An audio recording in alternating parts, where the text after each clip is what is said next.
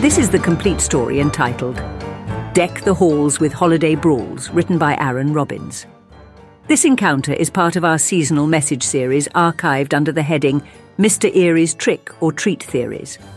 This special episode is intended for daring ears aged 9 and older. On a scale where one is not scary at all, the kids' scare score for this episode is a 4 out of 10. Learn more about this show by visiting Mr. Mystery Series.com and please share these scares with all the souls you know. A little word of mouth helps prevent an independent podcast from heading south. Delve deeper into the world of Mr. Disturbing detective agency by subscribing as an Eerie enlistee. Subscribers will receive at least two exclusive training episodes a month taken directly from the hard to keep on shelves field guide entitled Mr. Eerie's Empty Book of Everything. Your career at the disturbing detective agency awaits. Accept the challenge today by subscribing as an Eerie enlistee in the Apple Podcasting app. Thank you.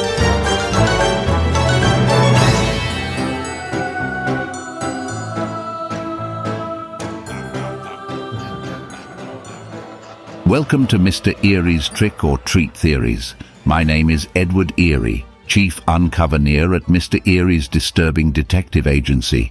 If you're experiencing something odd or unusual, give my agency a ring and leave a message on the machine. We are well versed in all manner of conundrums. And now another mysterious message left on the Disturbing Detective Agency's Mimic Free Machine. Thank you.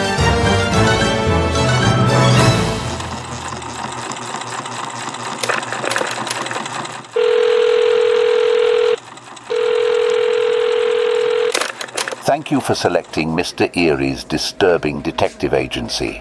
Please note that we are now accepting pre-orders for Mr. Eerie's bottomless Christmas stockings. Never worry about your stocking being overstuffed, because our hand-knit and expertly enchanted stockings can never get full. Dial extension 1225 for complete details. All others should leave a detailed account of your odd or unusual occurrence. Now, prepare yourself, for the beep waits for no one.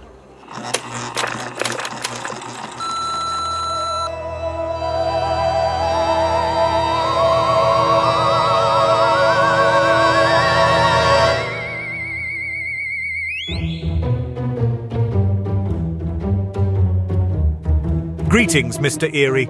My name, well, my name doesn't hold much significance. This isn't truly my tale. I stumbled upon it in the cellar of the house to which I've just relocated. I don't typically venture into cellars, for they are often too dimly lit and cluttered with sharp, rusty implements. Yet this time, curiosity got the better of me. So I turned the dented brass doorknob on the door adjacent to the kitchen and ventured into the darkness. I brought a small flashlight and used its feeble beam as I descended those time worn wooden steps, each one protesting with a creak under my weight. Above the handrail, a clean harness of electrical wiring, assuredly installed and maintained by expert hands, led me down into the cold, damp chamber below. Oddly, there wasn't a single insect or spider to be found, a testament to the previous owner's predilection for pest control. However, the presence of bugs and electrical safety is not my primary concern or the reason for this message. It's the feathers that bother me. Turkey feathers, I believe enormous in size, akin to the fronds of a palm tree. Given their dimensions, I speculate these feathers I found must have been either props from a theatrical production or the ornaments of fans of flightless birds. I earnestly hope for the former.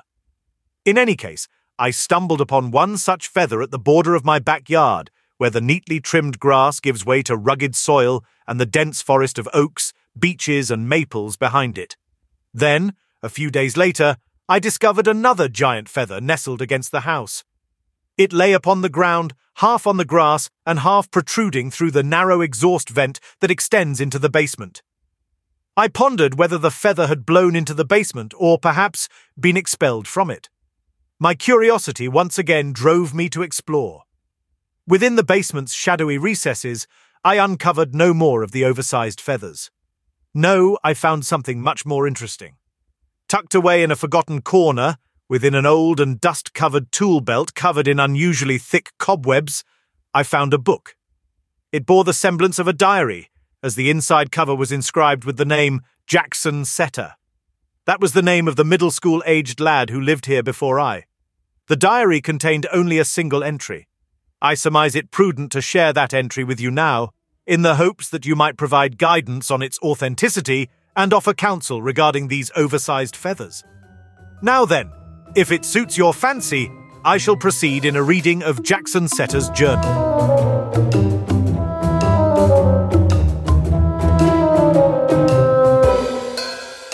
Let's see here. The card said to hit a few buttons here to change my voice, and I think that proper considering it's been a fortnight since I've been in middle school. Ah, yes, here we go. Test, testing. Testing. Test. Well then, that should about cover it. Now here's what I found in Jackson Setter's journal.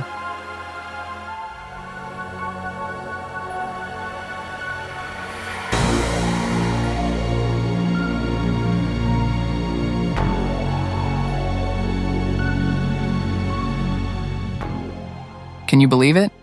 Our Halloween pumpkins were smashed, or more like crashed, right in front of my house in the gutter. The slimy guts of my friends and I's once proud pumpkins oozed out from their cracked and broken walls. Josie, Marcus, and I had put so much effort into carving them just yesterday. We did a bang up job too, they looked great, and get this Marcus had an idea to stack all three of our pumpkins on top of each other like some kind of snowman made of jack o' lanterns. Turns out our stacking skills weren't quite up to snuff because when I left home this afternoon, all our pumpkins lay crushed in the road. Thankfully, Miss Wilkers, our ever watchful neighbor, saw the whole tragedy unfold. She's always in her front yard fussing over her lawn and flower beds, so she had a front row seat to the jack o' lantern drama. According to her, a delivery person accidentally knocked them loose, and a sudden gust of wind or something sent them tumbling down the steps and into the street. Miss Wilkers isn't young or fast, so all she could do was watch it happen. She recounted the tale of a shiny red SUV, decked out with a plastic Rudolph nose attached to the grill and foam antlers on the windows, plowing into our helpless pumpkins. The driver of the SUV, a roundish, elderly gentleman sporting wire rimmed glasses, came to a halt and said he was sorry, claiming he hadn't seen them in time to stop. I guess it's one of those peculiar holiday mishaps. Unfortunately, Marcus and Josie's pumpkin bore the brunt of the collision. When they arrived later to get ready for trick or treating, both wore expressions of profound dismay. What do you mean they got smashed? Josie asked, staring at her sadly crushed pumpkin.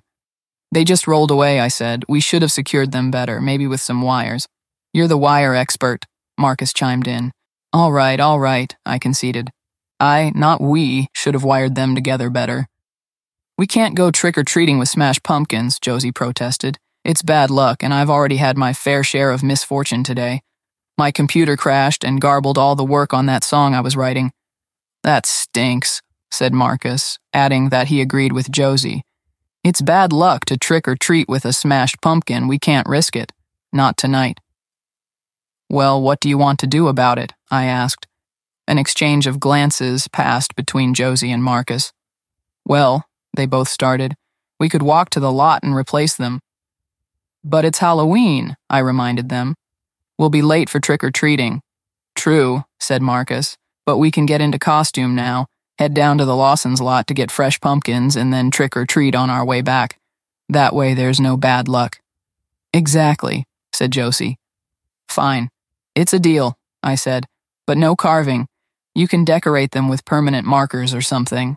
And so we all rushed inside to put on our Halloween costumes and prepare for a speedy trip to find replacement pumpkins.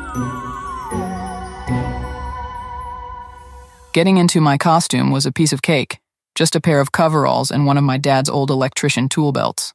Marcus emerged from my room in a button up striped shirt with a name patch that had his dad's name on it, which is also Marcus. What's your costume?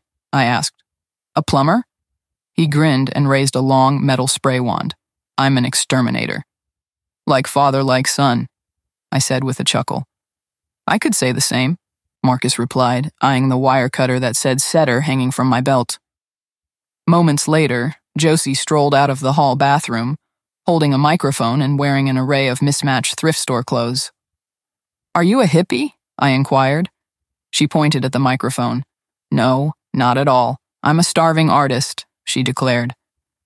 That's not a costume, Marcus quipped. Really? Why not? Josie asked. I decided to interject my two cents. Because, Josie, you're already a starving artist. You can't dress up as what you already are. You have to dress up as something you'd like to be. Oh, right, so you aspire to follow in your parents' footsteps, Mr. Electric Boy and Anti Spider Man, she teased.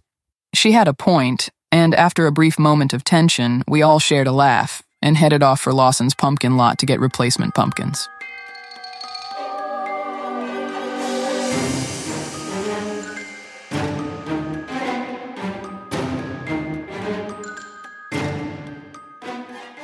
Under the darkening orange sky of Halloween, I strolled down the sidewalk, flanked by Josie, the starving artist, and Marcus, the exterminator.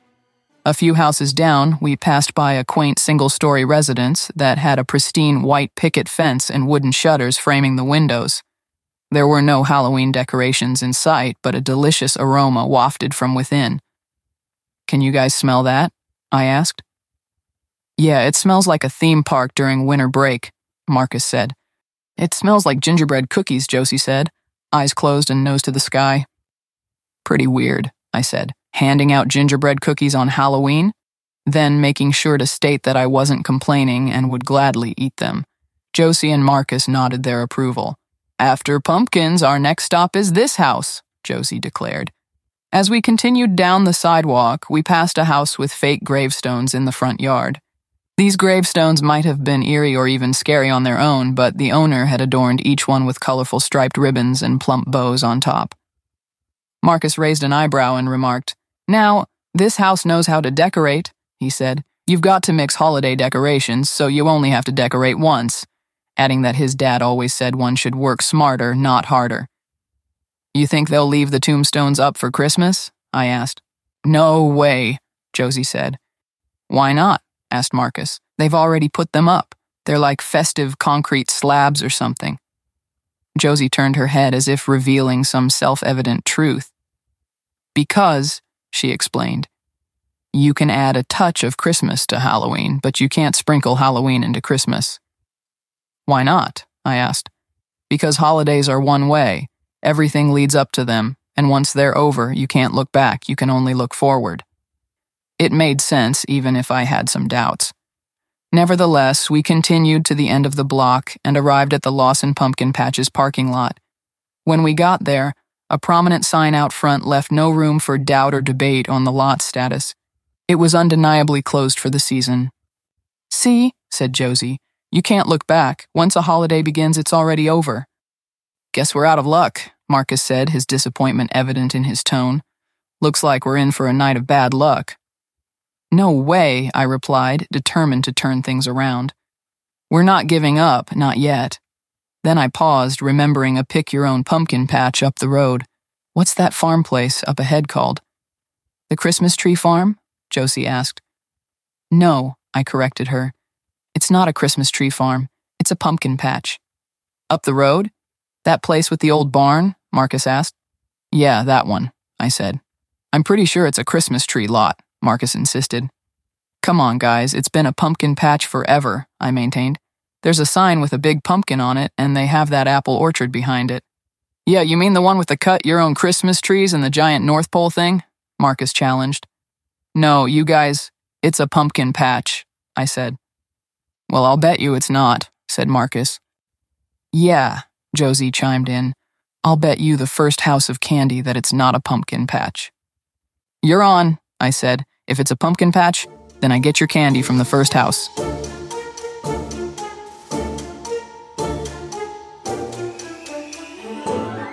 We chuckled as we continued our journey down the road. Eventually, the road lost its sidewalk, and a few hundred feet after that, the dirt trail alongside it ran out as well. We took to a bluff above the road, our feet making a path in the tall, dried grass. Just as the sun began to dip below the horizon, we arrived at a makeshift signpost marking a gravel road. I win, I exclaimed. Right there, see? It says Pumpkin Patch. I pointed triumphantly, only for Marcus to burst my bubble. Look at the bottom, he said. And he was right. Below the main sign, another one had been tacked on, and in handwritten letters, it read, Now offering Christmas trees. What? When did they add that? I asked. Last year, said Josie. Ha ha, you both lose, Marcus teased, which means I get your candy. Tie goes to the no one, I said, and you get nothing. Forget the bet. Let's just hope they're open, said Josie with a glimmer of hope in her voice.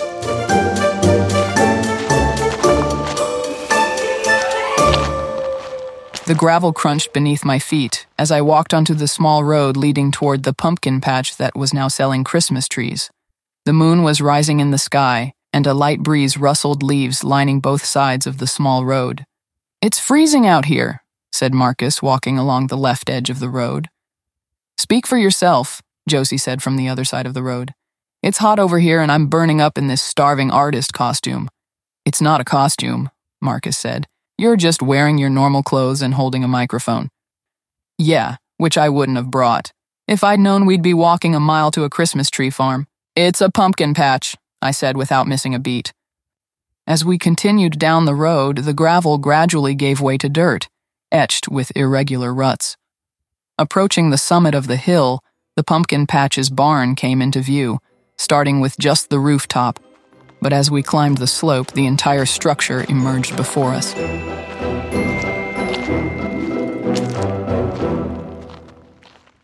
The barn had seen better days. Its wooden exterior was worn, riddled with gaping holes as though cannonballs from an unseen pirate ship had shot holes right through it. It looks like it's been used for target practice by the world's worst bowler, Marcus observed. Sure does, Josie said. There were no people or pumpkins where the barn met the road, but there was an old faded sign that read pumpkins and apples. Below it, an arrow pointed to the other side of the barn. I went first, and Marcus and Josie followed behind me. We crept around the barn looking for pumpkins and people. As I turned the corner, an odd smell reached my nose. It smelled like fresh soup you'd never want to eat. It reminded me of pumpkin pie if pumpkin pie smelled like spilled beans. As we cleared the barn's edge, we saw what was making the air stink. On the far side of the barn, picnic benches were turned over on their side, and all around them laid hundreds of squashed pumpkins, their insides reduced to a gooey, stringy mess. Hey, guys, look at this, I said. They're all smashed. Josie walked over to where I was standing. Whoa, she said.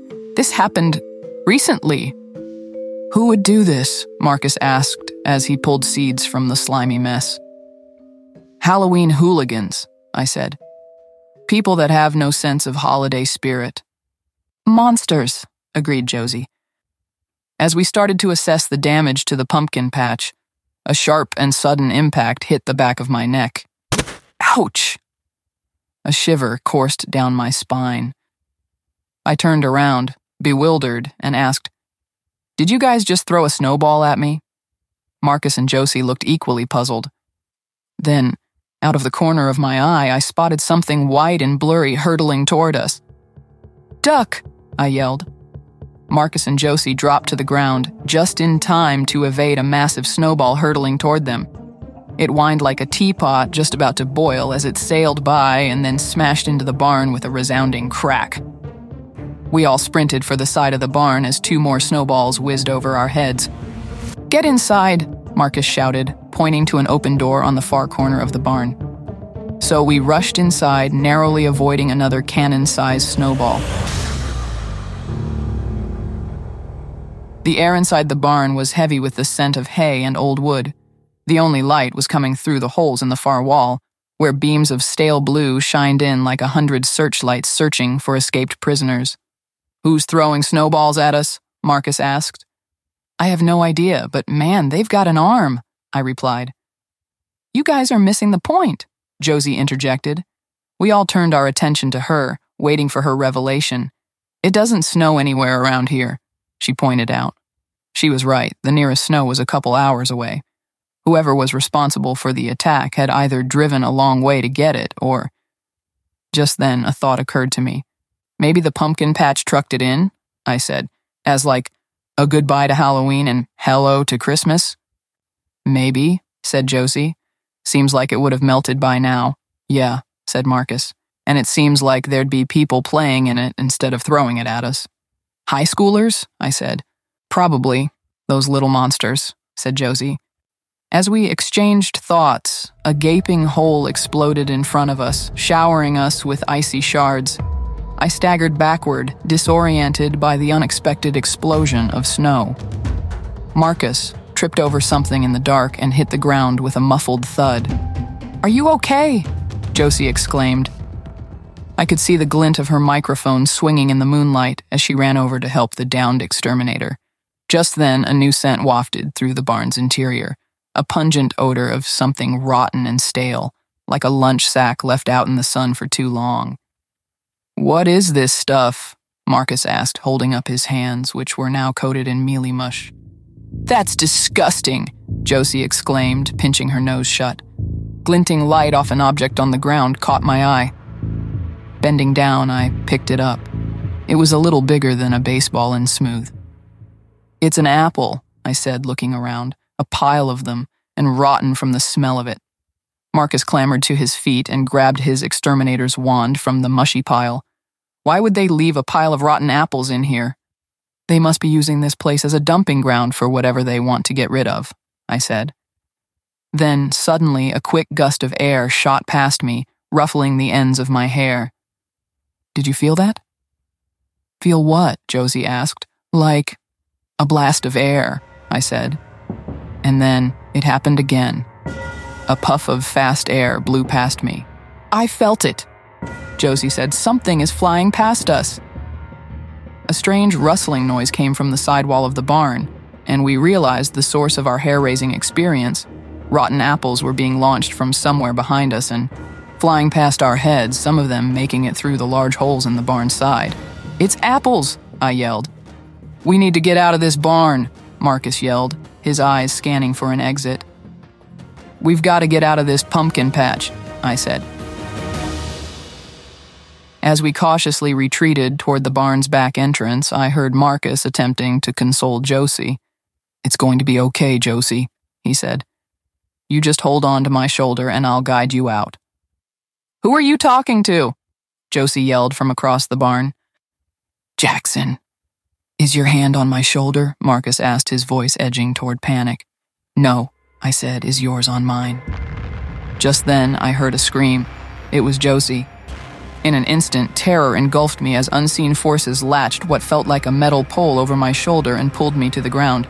I tried to move, but I was pinned to the floor by a big metal rod. Marcus rolled over toward me, crashing into my side. I could see another pole pushing him along the ground. A second later, Josie joined us. We cried out in unison. Then, the beams of moonlight coming into the barn were blacked out, and I became aware of an ominous presence lurking over the top of us. Those aren't black poles, I thought. Those are giant spider legs. I turned around and found myself face to face with a pair of colossal black eyes with several smaller ones on each side. Between the eyes, a thicket of what looked like coarse fur led down to curved fangs. I could hear an odd sound coming from between them. Click, click, click, click, click. I screamed, and giant legs moved forward like picks of black steel dancing around me.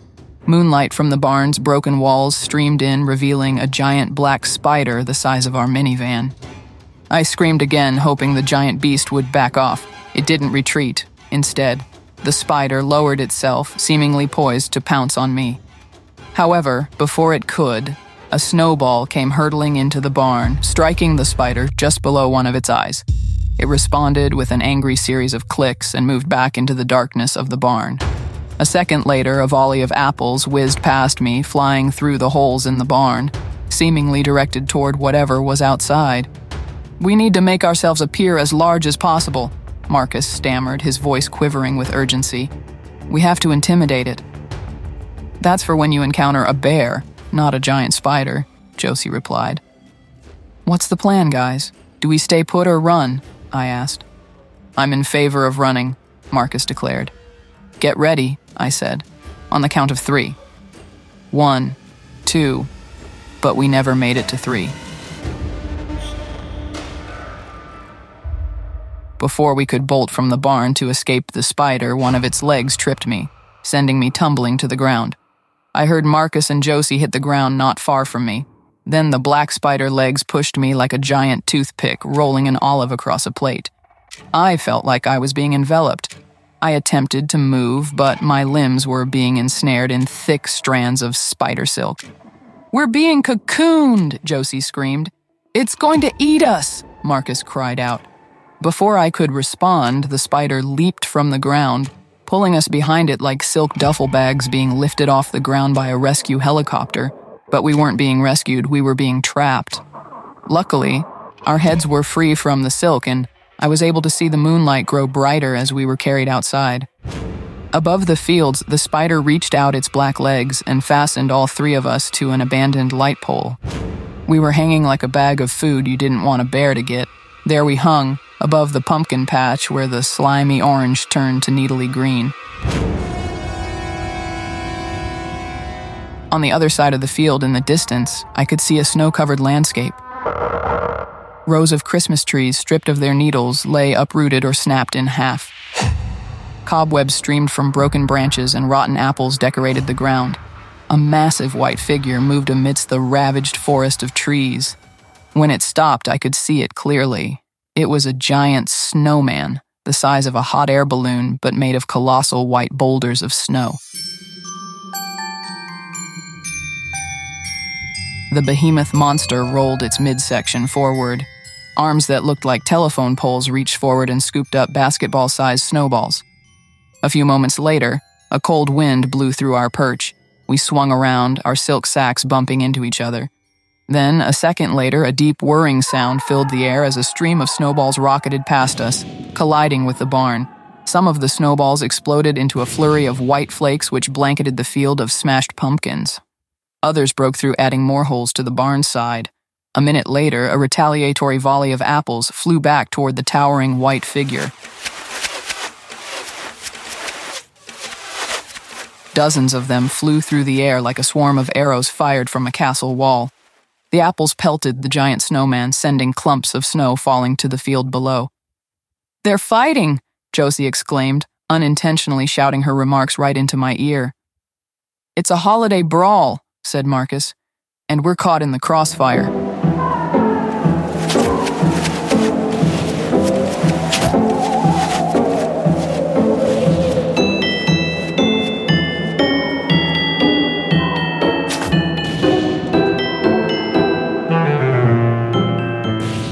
We've got to get out of here, I said, before they eat us or freeze us.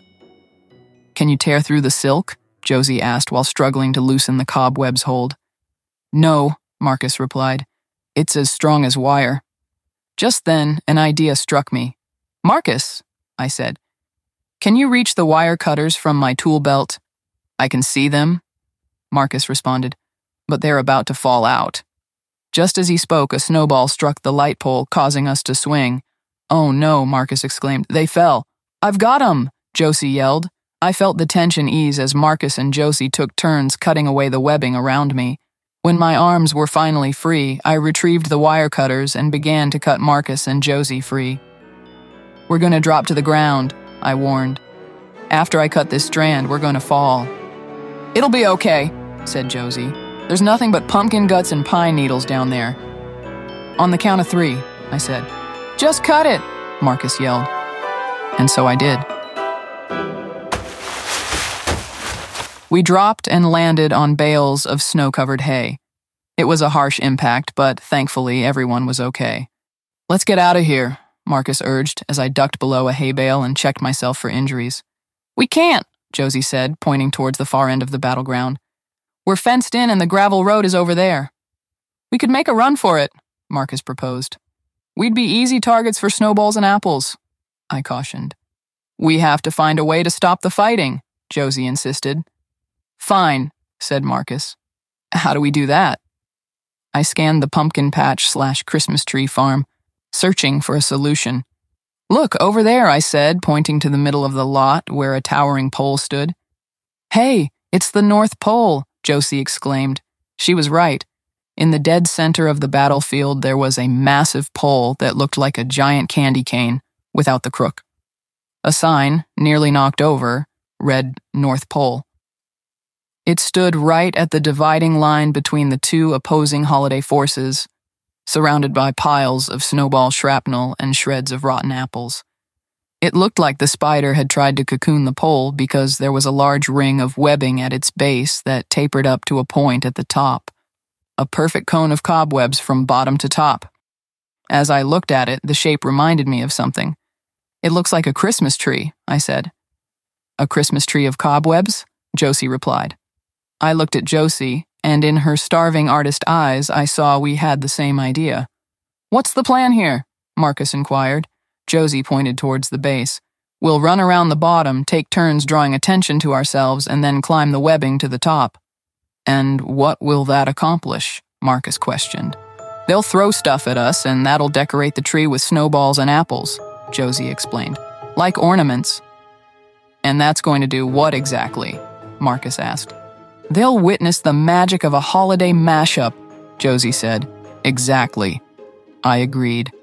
They've got to come together, or we'll all be torn apart. Marcus seemed ready to voice his skepticism at what was admittedly a cheesy plan when Josie darted towards the middle of the field, and Marcus and I followed after her. We reached the North Pole and paused to catch our breath. We'd moved so quick I didn't think the spider or the snowman had seen us, but who could be sure of anything amidst the barrage of objects flying through the air? We need to grab their attention, urged Josie, commencing her climb up the silken Christmas tree. Hey, you! she hollered at the monsters. Here I am, do your worst.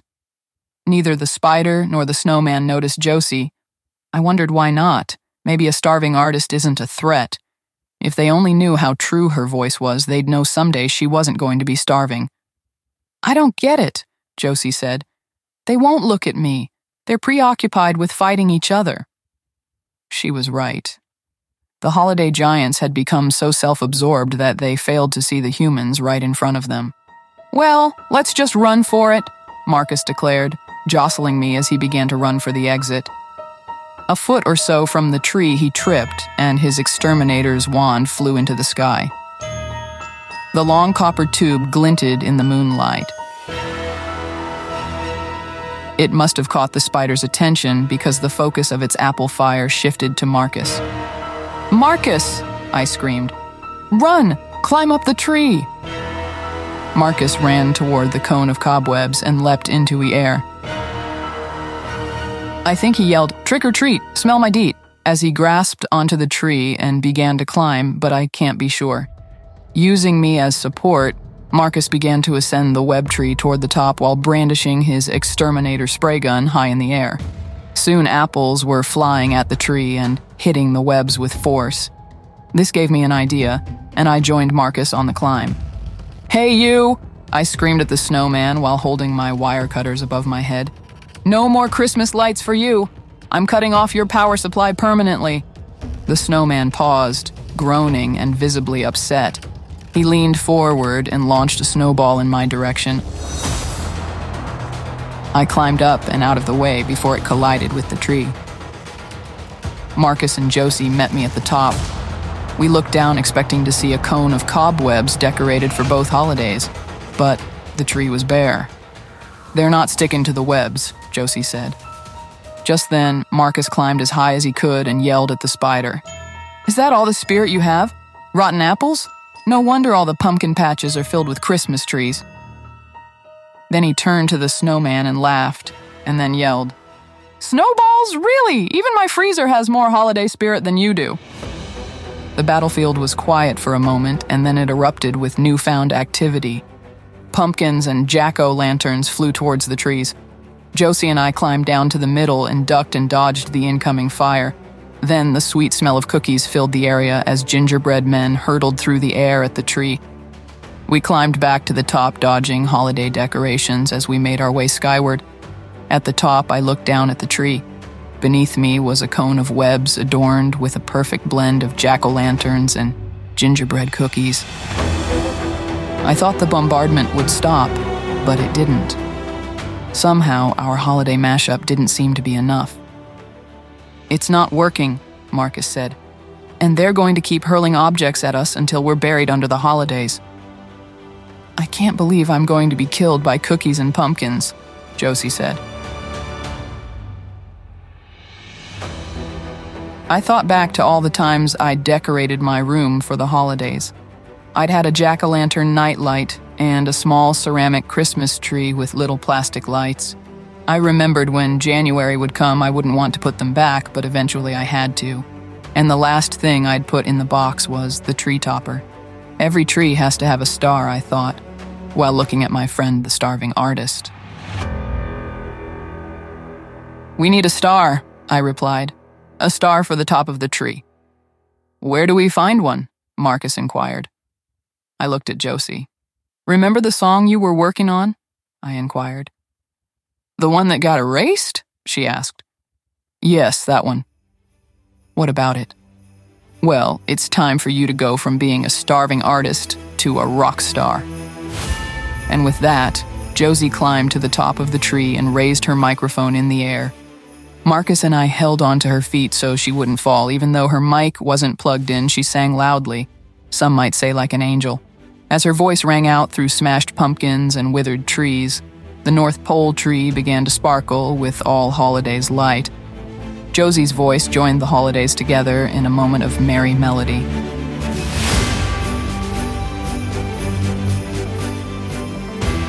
Then a thin fog enveloped the tree and the farm below. When Josie stopped singing, the fog cleared. We climbed down, the monsters were gone. Where there was once chaos, we found rows of pumpkins waiting to be carved, and Christmas trees in perfect rows with branches ready for ornaments. We saved Halloween, Marcus said. No, we saved Christmas, said Josie. We saved the season, I said as I picked out a pumpkin and began the walk home.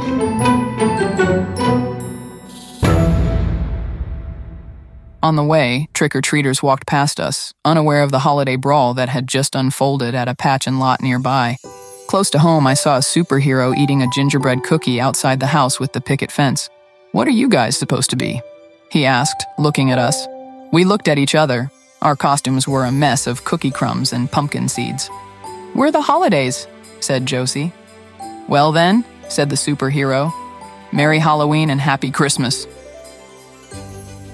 You guys want to get cookies? Josie asked. No way, said Marcus. Yeah, I said. I'm holidayed out, if you know what I mean. Me too, said Josie. Let's go get pizza. Pepperoni? asked Marcus. I was thinking of turkey, Josie said with a smile. That's not a thing, said Marcus. Wouldn't want Thanksgiving to feel left out now, would we? I said. Turkey, huh? said Marcus. Well, if anyone could make that work, it'd be us.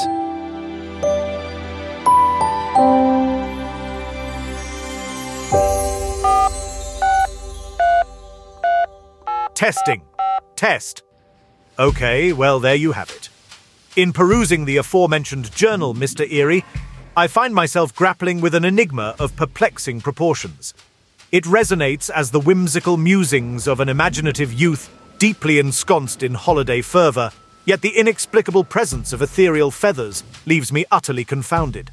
Please, let us not entertain the notion that a colossal entity lurks just beyond my domicile, poised to commence its otherworldly struggle with both Christmas and Halloween themselves.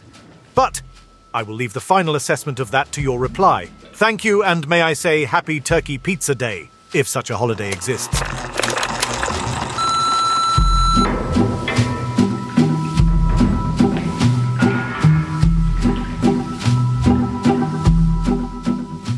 Dear journal reader who did not leave their name. The presence of large feathers is cause for some concern, especially among those who have an unease with oversized holiday encounters. Luckily for you, the presence of feathers from what is undoubtedly a Mega Meleagris gallopavo, also known as a giant gobbler, or simply by the phrase most commonly uttered when people see one for the first time, which is, wow, now that's a big turkey, Giant turkeys almost never fight over the holidays. In fact, many of them are so fearful of being stuffed that it causes them to shed some feathers and fly north to a secluded forest where they can enjoy the Thanksgiving holiday away from the dangers of pizzas and pumpkins. While the presence of feathers in your yard does indicate the giant holiday bird was there, I doubt it will be bothering you anytime soon unless you try to feed it cornbread or stuffing, which I would strongly suggest you refrain from doing unless you are looking for a lot of mid-holiday trouble.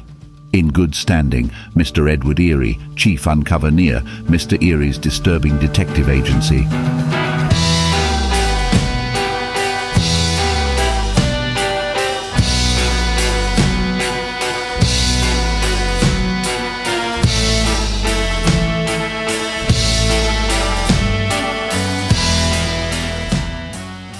And while that concludes another message from Mr. Eerie's Mystery Series and our original series of Halloween messages, it's not the end of our appointment. If you've enjoyed this broadcast and would like to keep independent detective agencies like ours happy and haunt free, please leave a rating or review and share this show with everyone you know. If you are ready to take a deeper step into the world of Mr. Eerie, consider becoming an Eerie enlistee subscribers will be assigned at least two exclusive training episodes a month, taken directly from the hard to keep on shelves field guide entitled Mr. Eerie's Empty Book of Everything. Get ready for a roller coaster ride of sips and surprises that will leave you thirsty for more. Your career at the Disturbing Detective Agency awaits. Accept the challenge today by subscribing as an Eerie enlistee in the Apple Podcasting app. Your support is more valuable than you know and would mean the world to our agents. Thank you for listening, and as always, we wish you an undisturbing day.